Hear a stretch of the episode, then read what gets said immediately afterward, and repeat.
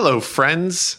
Welcome back to Off the Box. Uh, I know that that is quite often how Joe Rogan starts his podcast, and sometimes imitation is the greatest form of uh, flattery, right, Garrett? Yeah, I think a lot of people are probably excited right now looking at the length of our podcast, kind of sitting there saying, like, oh man, it was, you know, investing an hour and a half is a lot. This one's only about 10 minutes long. well, we'll, we'll, get into that in a second, but um, you bring up a good point, Garrett. Uh, I think for people that listen to podcasts, if you don't listen to podcasts, once you get turned on, they're very addicting. And you and I both big into podcasts. And I was listening to a podcast and they were talking about podcast, you know, trying to be 22 minutes to 30 minutes because they, they made this cliched comment. No, people's attention spans are just so short and it's, you know, three minute video clips. And then one of the other podcasts said, well, not necessarily. Joe Rogan has three, four hour interviews. So if you bring quality, if you bring the goods, people are willing to give you that time because you bring value to, you know, their lives. And I, I think, again, I listen to these podcasts at least three times. I love them. Absolutely. And a funny commercial in the middle never hurts. You know, that was a lot of fun. Um, but, but again, we, our first podcast, granted, it was specifically about COVID, but we were like, let's keep it to an hour. And then, what was our first one that was like really long? And we said, you know what, this is too good to stop. I think it had to be Polstra. Was I it think. Polstra? I That's we right. looked at the clock and we're like, nah, I got some more questions. Yeah, and even Dr. Polstra had somewhere to be and lost track of time. Oh, absolutely. I think we made a few physicians late for meetings on this podcast. um, no, I think that's the big thing. I think when you have that time limit, you have that hard stop. Yeah, I think it can stop the flow of that conversation that we're having. I think it can have an impact of you know, maybe I don't want to go down this rabbit hole since we only have X amount of time.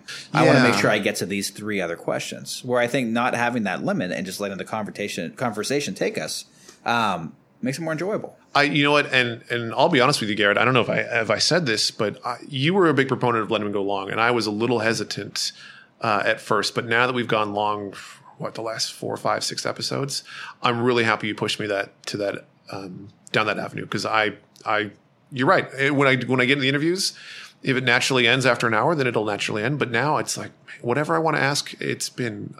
I love it. Yeah, and it's nice too because I mean, before we were sitting there, and you know, you and I both would sit there. I would look at the time on our podcast recording equipment, mm-hmm. kind of seeing where we are. Are we getting close to that hour or not? You would check, constantly check your watch every five minutes or so. It's distracting. Yeah, yeah, you're exactly right. So I think with uh, that excitement and that news, um, we have some good news today, and we have some bad news. This is all you. Uh, I, I kind of figured that. Do you do you want the well? How about the good news first? Sure. Okay. So the good news is, um, when Garrett and I started this, we saw an opportunity to reach out in a new way, new platform, and we didn't know what we are doing. And maybe in uh, for our 25th special anniversary episode, we can talk about what it's like the first time you talk into a microphone because it's not easy. no, it's not. no, we or you know what? Heck, let's just tell it now. Uh, Garrett and I, we hit record, and 10 minutes of silence before, dude, what what do we do? Yeah, I, I, I I might have saved those first ones or not. I'll have to take oh, a look God. to see if those are still in the file, but maybe like a little outtake episode. Definitely gotten a lot better. Definitely more comfortable as time goes on and doing these podcasts. But those first few episodes were what do you think, like ten takes per intro? Yeah, yeah, yeah. and we were rough. we were doing a lot of retakes. Didn't know. Um, and, and we even wrote down a lot more notes and had more of an algorithm we followed. And when we listened back, we said it just felt scripted and we didn't want that. And once we got better and a little bit more polished, we went off script, and it's just been now it becomes smooth and easy. Yeah, absolutely, and especially with our guests that we interview, I think uh, high level research is a way good way of putting it. Where we don't really want to delve too deep into the research because I think we want to learn with the audience. Yeah, we get we honestly get into trouble as we as we meet you know physicians or leaders and we start asking questions who've already agreed to come on eventually, and we're like, okay, well, we have to stop this part of our conversation because it's just so fun to just talk to these guys. It really is. I'm really excited for a. Uh, uh, palliative care doctor that we've been talking to. That right. I'm really hoping we can get her onto the podcast, um, pending some approval stuff. Uh, of course, that we don't have to get into, but uh, we have lunch with her um, probably at least once a month, and just some really great conversations mm-hmm. about that service line. And I kind of joked that I said, "Well, I hope we don't see her for you know until we do the interview because I don't want to go down any more roads where maybe we don't cover them in the podcast." Right, right. Um, so that being said, uh, the good news is is that you know, like anything, you start off riding a bike or learning a foreign language, you butcher it, and it, it's you have to work through it. Um, this got really popular. Uh, this got really big, is what we'll say. Um, Garrett and I humbly, uh, we're blown away. We're honored that we have so many listeners from so many places. Um, the feedback we're getting, uh, I don't know. I mean, I, should, should no, we mention Australia now, or you want to save that? Well, the cast. So yeah, we actually last week we got a we got a download from Australia. Uh, so we're on six continents. Six. Six. Get those penguins next. I I have no words other than thank you, Garrett. What what are your words? Do you have any? No, thank you is all I can really do. I mean, without yeah. anyone listening, this podcast wouldn't go through. Yeah. At all, it would just kind of disappear. Right. At that point, so um, apparently we're doing something right. Yeah, no, we're doing something right. This is this got a lot bigger than we anticipated, a lot quicker than we anticipated.